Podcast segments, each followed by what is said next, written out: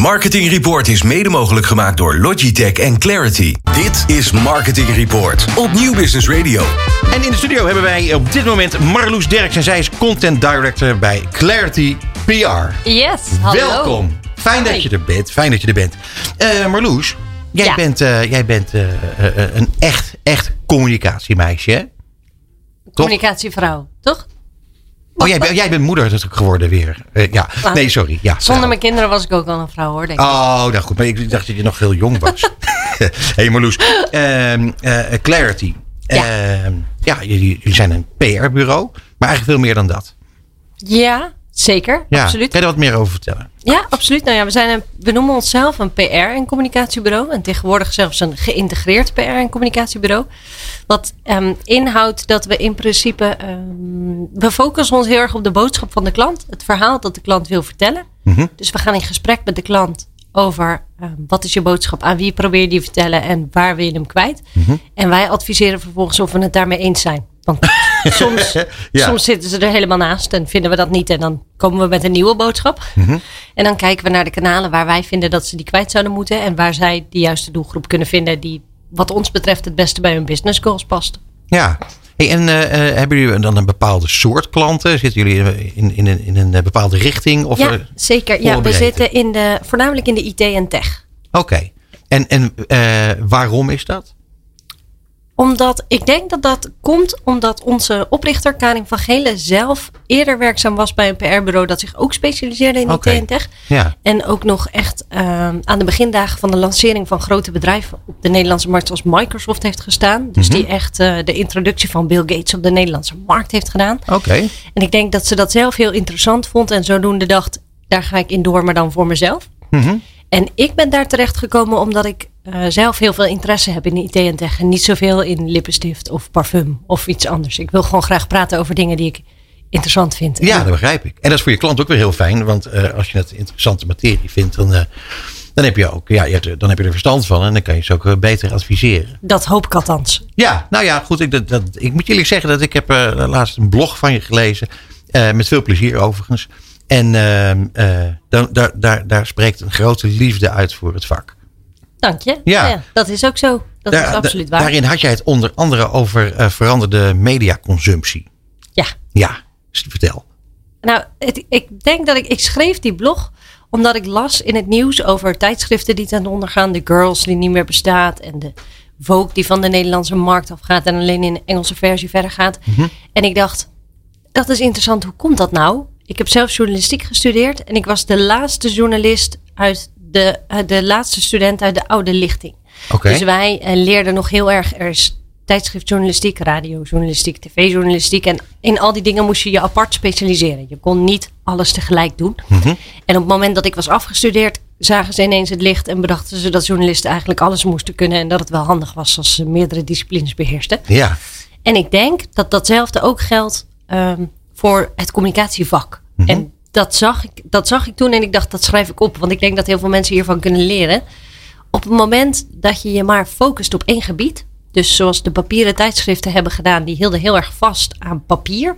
Omdat ze bang waren om lezers en adverteerders kwijt te raken. Op het moment dat ze overstapten naar online. En ik denk dat als je dat doet, dan doe je het verkeerd. Want het gaat niet om het platform waarop je je boodschap brengt. Het gaat om het merk dat je hebt en om de boodschap zelf. En die moet je afstemmen op het kanaal en niet andersom. Dus het kanaal is niet de bron, maar de boodschap en het merk is de bron. Ja, ik denk dat je daar heel erg gelijk in hebt. Ja, heel mooi. Ja, nee, dat absoluut. Hey, ehm, ehm, dan heb ik eh, iets gelezen over die Art of Content Strategy. Ja, Ja, nou ja, goed, dat moet je ook uitleggen. Want dat klinkt ongelooflijk mooi en spannend. En dat is het eigenlijk ook wel. Daar, eh, eh, hoe kijk jij tegen die kunst aan? Nou dat is wat ik eigenlijk het liefste doe in mijn werk. Ik ben ook een content director eh, bij Clarity en dat Ja. ben ik ook met een reden. Ik ga graag in gesprek met mijn klant over wat mijn klant zo uniek maakt. En dat is vaak niet wat ze zelf vinden dat ze uniek maakt. Want dat is de marketingboodschap die ze voor zichzelf hebben. Dus we zijn goedkoper of we zijn beter of whatever zij vinden.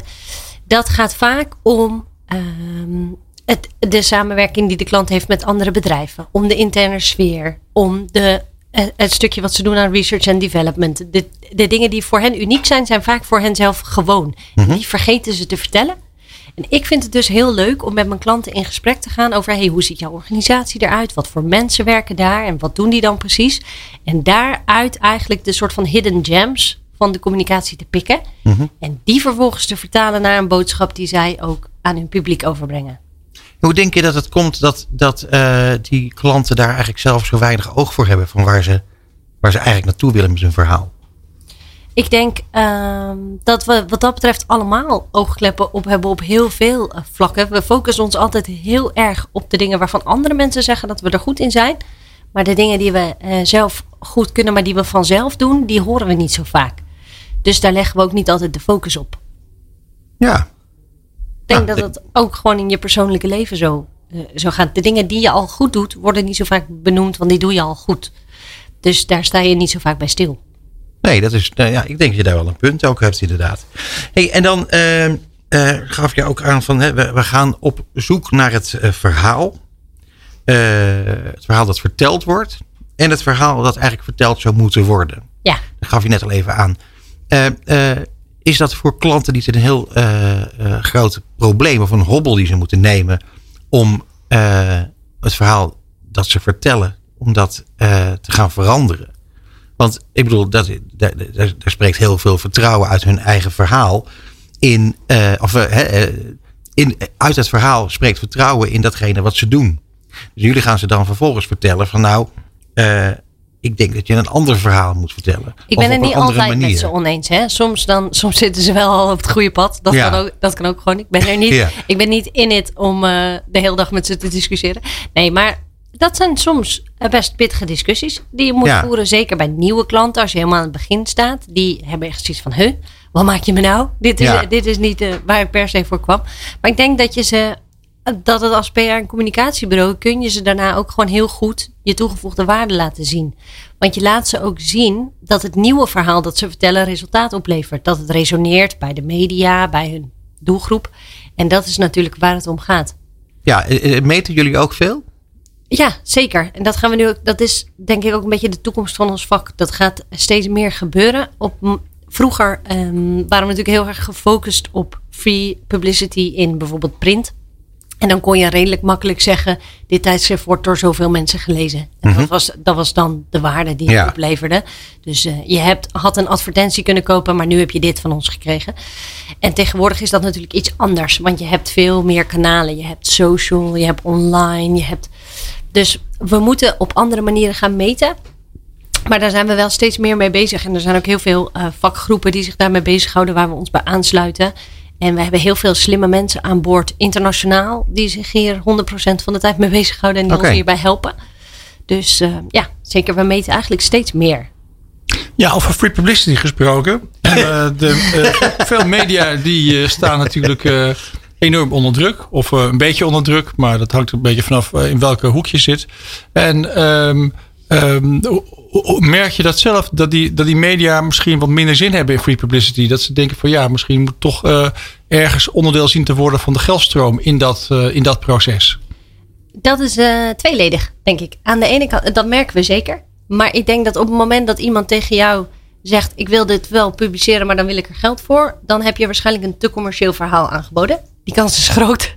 Want dan weten ze ook dat ze er geld voor kunnen vragen. Als jij een echt goed verhaal hebt, willen ze het wel hebben. Maar wij geloven als bureau wel ook heel erg in een betaalde samenwerking met de media. Dus eh, wij hebben er ook heel veel aan als zij bestaansrecht hebben. Dus wij geloven er ook wel in dat we betaalde partnerships kunnen aangaan met bepaalde media, omdat wij de waarde van die media inzien. Dus het hoeft niet altijd free publicity te zijn. Oké, en ik heb nog een vraag. Eh, jullie doen ook veel met startups, eh, begreep ik. Eh, ja, zeker. Ook vanuit de, de heritage van eh, Clarity, wat uit San Francisco komt, zeg Ja, ik dat. klopt. dat hebben ze nogal wat startups natuurlijk. Ja. Maar het lijkt me ontzettend leuk. Mij persoonlijk lijkt me heel erg leuk, om, want je bij een start-up kun je helemaal vanaf scratch natuurlijk beginnen in je hele communicatie en strategie. Ja, zeker. En in het start-up landschap zie je natuurlijk ook vaak dat het jonge mensen zijn.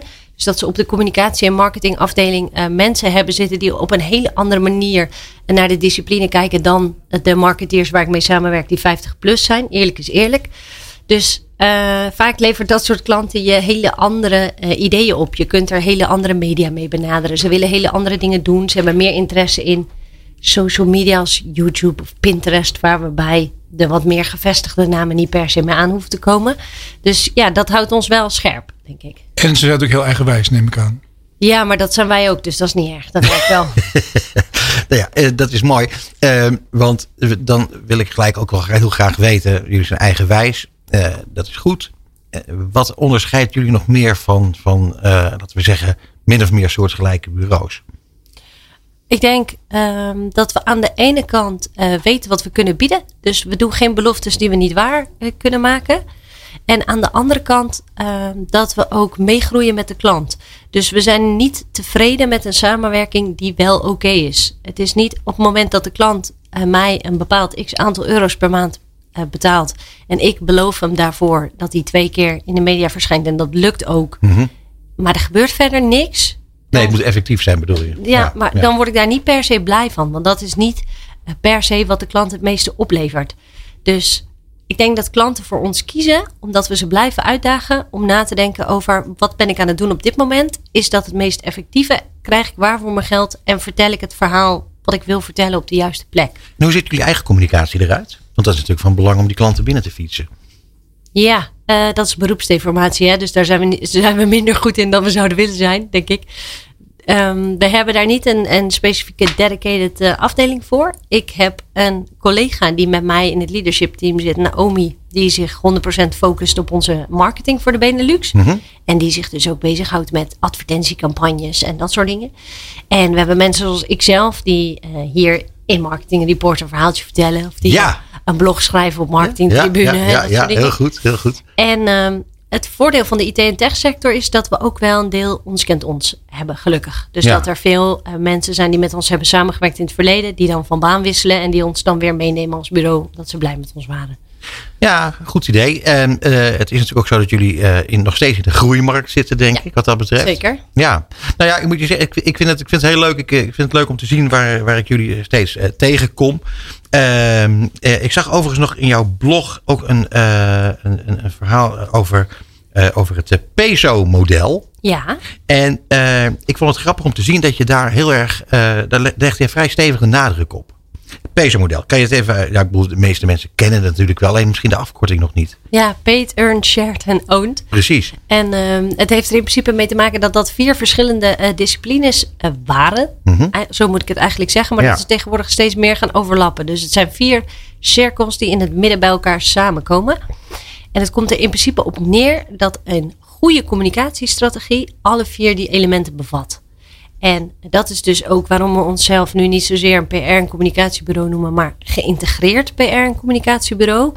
Omdat ik denk dat je zowel je paid, earned, shared als owned kanalen moet integreren om samen op alle platformen met de juiste boodschap de juiste mensen te bereiken. Ja, we komen toch uiteindelijk gek genoeg altijd uit op crossmedia. Ja, maar dat, dat is, is maar dat is ook zo. En dat is dus wat ze bij mij op de opleiding journalistiek veel te laat ook gingen inzien je kan niet alleen schrijven of alleen foto's maken. Dat nee. heeft helemaal geen zin, want je kan niet een verhaal vertellen met alleen maar. Ja, er zijn mensen die een verhaal kunnen vertellen met alleen maar foto's, maar het zijn er niet veel. Nee, nee, dus. duidelijk. Nou ja, uh, duidelijk zeg ik. Ik uh, bedoel helder. En als ik zeg helder, dan zeg ik clarity. Ja. Uh, Marloes Derks, enorm bedankt voor je komst naar de studio. we spreken elkaar heel snel weer. Dit is Marketing Report. Met Peter Wiebinga en Bas Vlucht.